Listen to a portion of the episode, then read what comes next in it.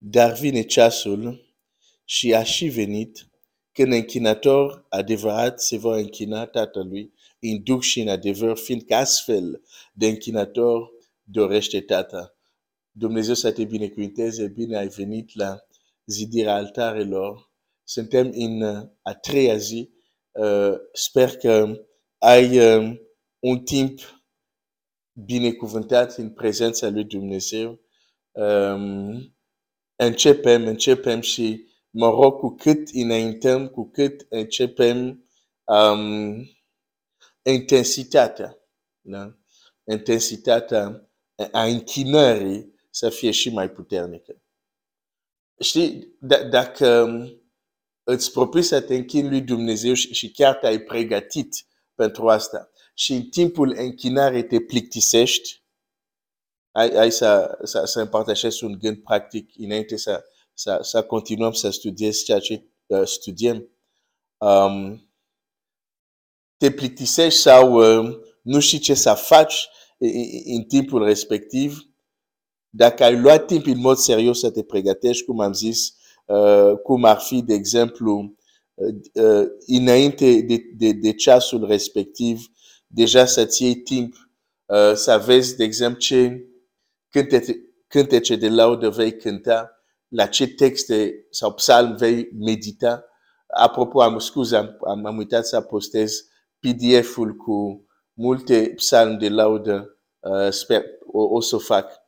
Dar dacă ai luat timp să te pregătești așa și vine timpul la cea oră și ți se pare greu și este plictisitor, scuze-mă să zic asta, faci ceva greșit. Ori nu te-ai pregătit deloc și ai venit doar așa nepregătit, nu ai starea potrivită și a trebuit să faci ceva să îndrepti starea ta. Dar în mod normal, dacă facem ce trebuie, timpul de închinare, o oră este puțin, nu ar trebui să treacă greu și în același timp ar trebui să experimentăm din ce în ce mai mult prezența lui Dumnezeu. Nu suntem primii care ne închinăm lui Dumnezeu, au fost alții. Dar am făcut-o, avem modele în Scriptura. De fapt, am început să studiem despre un om care a fost un model exemplar în ceea ce privește închinare, un om după inima lui Dumnezeu.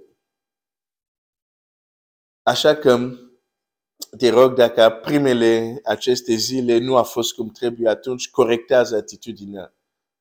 În timpul zilei, înainte să ajungă noaptea, ia timp, ia o jumătate de oră, ia un timp unde te așezi și unde vezi, ok, în seara asta, în ora mea de închinare, ce o să fac? Ce voi cânta? Pentru cei care deja, hai să zic, sunteți obișnuiți, nu mai aveți nevoie să vă așezați și să vă pregătiți. Pur și simplu vine spontan. Știu acest lucru, dar vorbesc pentru alții care poate nu au încă această spontaneitate. Ia timp, așează-te, ia o foaie, scrie ce vei cânta. Alege versetele care vrei să le proclami, să le citești, să meditezi la ele. Mai departe, chiar poate scrii lucrurile pentru care vei lauda pe Dumnezeu. Dacă e timp să pregătești așa și când vine acel timp, știi exact ce vrei să faci, pentru că deja ai o foaie, ai o structură. Mai rămâne un ingredient, bineînțeles, important, starea ta. Dacă abia te-ai certat și după 15 minute începe momentul de închinare, probabil certa aia nu a apărut doar așa. A apărut ca să-ți trece starea. Că atunci când vine momentul să te închini, ești tulburat. Dacă, de exemplu, se întâmplă așa ceva, în loc să începi imediat să te închini, mai degrabă încearcă să-ți liniștești sufletul prin a ierta deja, prin a te ruga pentru starea ta. Și când starea ta este stabilă, începe închinarea. Am vrut doar să partajez câteva gândul practice. Deci, bine ai venit la a treia zi. Vorbim despre faptul că Dumnezeu nu primește sau nu se uită la orice închinare. Domnul Iisus zice foarte clar, Dumnezeu caută închinator adevărat și închinator adevărat se închină lui Dumnezeu în duc și în adevăr. Și dacă vrem să înțelegem pragmatic, nu așa teoretic sau poetic sau ca și imagine, dar pragmatic, cu alte cuvinte, dacă vrem să înțelegem ce înseamnă a se ruga în duc și în adevăr, într-un mod în care putem să-l punem în practică. Pentru că despre asta se vorbă. Ce înseamnă să te rogi, să te închini în duc și în adevăr? Și am auzit tot fel de, să zic, de definiții. Întrebare, multe din acele definiții sunt teoretice, adică când vine momentul să te închini, nu știi ce să faci în mod practic, să te aliniezi. De exemplu, cineva zice, păi să te rogi în duc și să te rogi cu Duhul tău. În adevăr este să fii, nu știu, să umbli în adevăr. Ok, sună frumos. Ok, dar practic, când vine momentul să mă închin, cum traduc aceste definiții ceva pragmatic? Nu pot, pentru că sunt teoretice. Și de aceea repet abordarea care o am acum. Este să găsesc un om care este certificat, aprobat, dovedit, un închinator adevărat. Și aici cine l-a aprobat pe acest om nu sunt alți oameni, nu. Dumnezeu el însuși. Și că există lucruri care, acreditări care oamenii le dă, certificăți, diplome și așa mai departe. Dar pentru anumite lucruri, doar Dumnezeu poate da certificat. Doar Dumnezeu poate confirma. De exemplu, cineva poate să-mi zică, eu mă închin cu adevărat lui Dumnezeu în duc și în adevăr. O să zic, foarte bine, dar ce spui tu? E ce spui tu. Dar în mod normal, cel care ar trebui să confirme asta nu ești tu, dar Dumnezeu. Și când ne gândim la David, e aprobat, confirmat. Omul după inima lui Dumnezeu. Un închinator adevărat. Și o să vezi de ce am zis ieri, în domeniul închinării, în Vechiul Testament, omul acesta nu prea are concurență. Cu cât înaintăm, o să-ți arăt din Scriptura de ce când e vorba de închinare, David e cu totul deosebit și i-a întrecut pe toți în Vechiul Testament. Și atunci, la un astfel de om, vreau să mă uit ca să înțeleg până la urmă ce înseamnă un închinator adevărat. Și acum, din nou știu că mă repet, dar așa și învățăm prin a repeta anumite principii. Și atunci ne uităm la David și ne-am uitat de cum este introdus el în Scriptură. Știi, ca să înțelegi foarte bine și lucrarea unui om și ce a făcut, e foarte important să vezi cum Scriptura îl aduce pe scenă. Cum Scriptura îi deschide ușa ca să intre. Și în cazul lui David, modul cum intră este intră ca omul care este cautat de Dumnezeu. Dumnezeu îl caută. Și am repet ce am zis ieri, un astfel de om vrei să devii. O astfel de femeie vrei să devii. Un astfel de tânăr. O astfel de tânără vrei să devii. Care Dumnezeu te caută.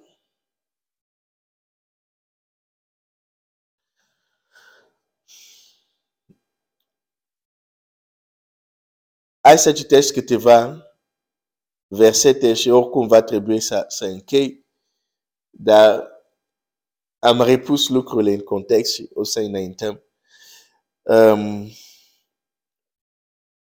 Samuel 1, 16, versetul 11. Apoi Samuel a zis lui Isai, aceștia sunt toți fii tăi. Pentru că toți fiii lui Isai au trecut în anumita lui Samuel și Biblia zice, Dumnezeu nu a ales niciunul dintre ei și atunci Samuel zice, nu, stai puțin. Dumnezeu n-are cum să greșească și atunci are un reflex să pună o întrebare la Isai. Zice, stai puțin Isai, oare ăștia sunt toți fii tăi? Pentru că niciunul din ei Dumnezeu n-a ales. Și atunci am o bănuială. S-ar putea aici să nu fie toți fii tăi.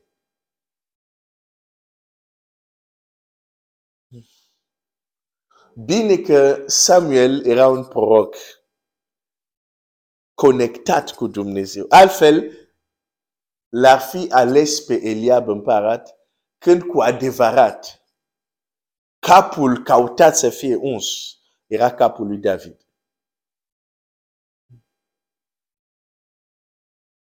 Negreșit, ăsta e alesul Domnului și Dumnezeu zice, nu, pe el l-am lepădat. Acestea oare sunt toți fii tăi? Deja textul acesta ți arată un lucru despre David. O să ajungem să vorbim și de închinare, dar acum aș vrea să vorbim de persoană. Pentru că să înțelegi bine ce face o persoană, e bine să înțelegi și background-ul, istoria persoanei. Textul acesta arată un lucru. David este un copil respins. Cum tu ca și tată, cum tu ca și frate mai mare, sunteți invitați la o masă de onoare și lași fiul tău. Și tu ca frate mare nu întrebi, dar de ce nu vine fratele ăsta mai mic? Și din comun acord toți se duc la masa aia de onoare. Și David e lăsat cu oile. Nu pentru că nu aveau slujitor, aveau slujitor. De exemplu, când David e trimis de tata lui să dea mâncare la frații lui când s-au dus la lupta cu filisteni, Biblia zice că David mai era cu cineva care îi purta, nu știu. Deci, nu e problema că nu puteau să rămână. Și apropo, faptul că l-a trimis pe David cu mâncare acolo, înseamnă că oile puteau să rămână fără David. Deci, pur și simplu, din răutate, nu l-au luat pe David. Nu e vorba că nu puteau să sta oile cu câțiva slujitori care avea Isai. Și aici vedem un lucru. David e un om respins.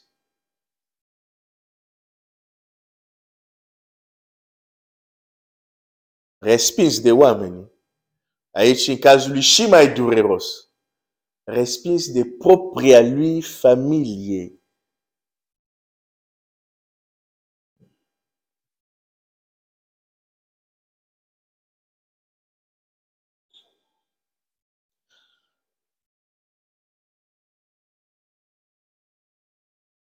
De multe ori, din cauza aceasta, din cauza că este respins, trebuie să înțelegem un lucru.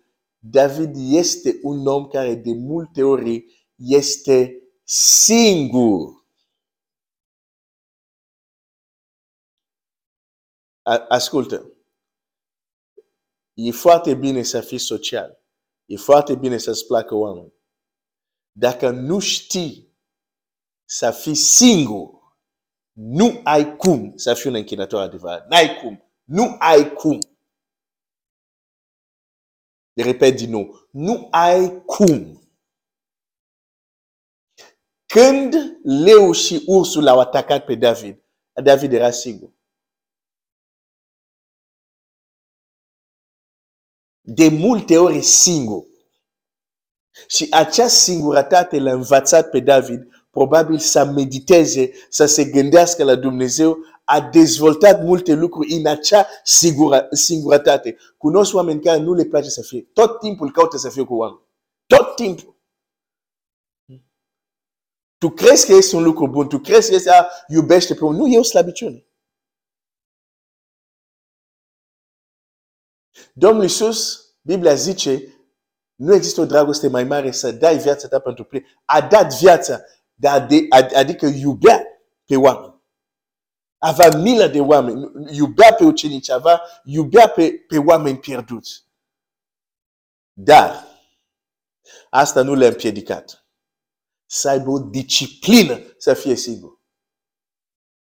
Încât sunt momente, știi că Domnul Iisus a mers pe apă, cum s-a întâmplat? Era au slujit mulțimea oamenilor, Domnul Iisus el a trimis înapoi mulțimea, dar apoi a trimis și ucenici, le-a zis plecați. De ce? Ca să rămân singur. Dacă nu știi să spui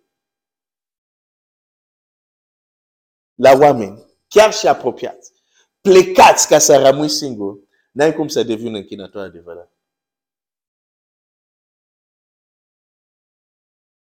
Pe nu-mi place singurătate. Pe dacă tu crezi când te închini, ești singur, mai gândește-te. Că cel care se apropie de Dumnezeu trebuie să creadă că Dumnezeu este și răsplătește pe cei care caută. Nu ești singur când te închini. O să mă opresc aici. Foarte bine că îți plac oameni. Dar dacă nu înveți în mod voit să te izolezi, să fii singur, nu ai cum să devii un închinător adevărat. Dumnezeu să te binecuvânteze.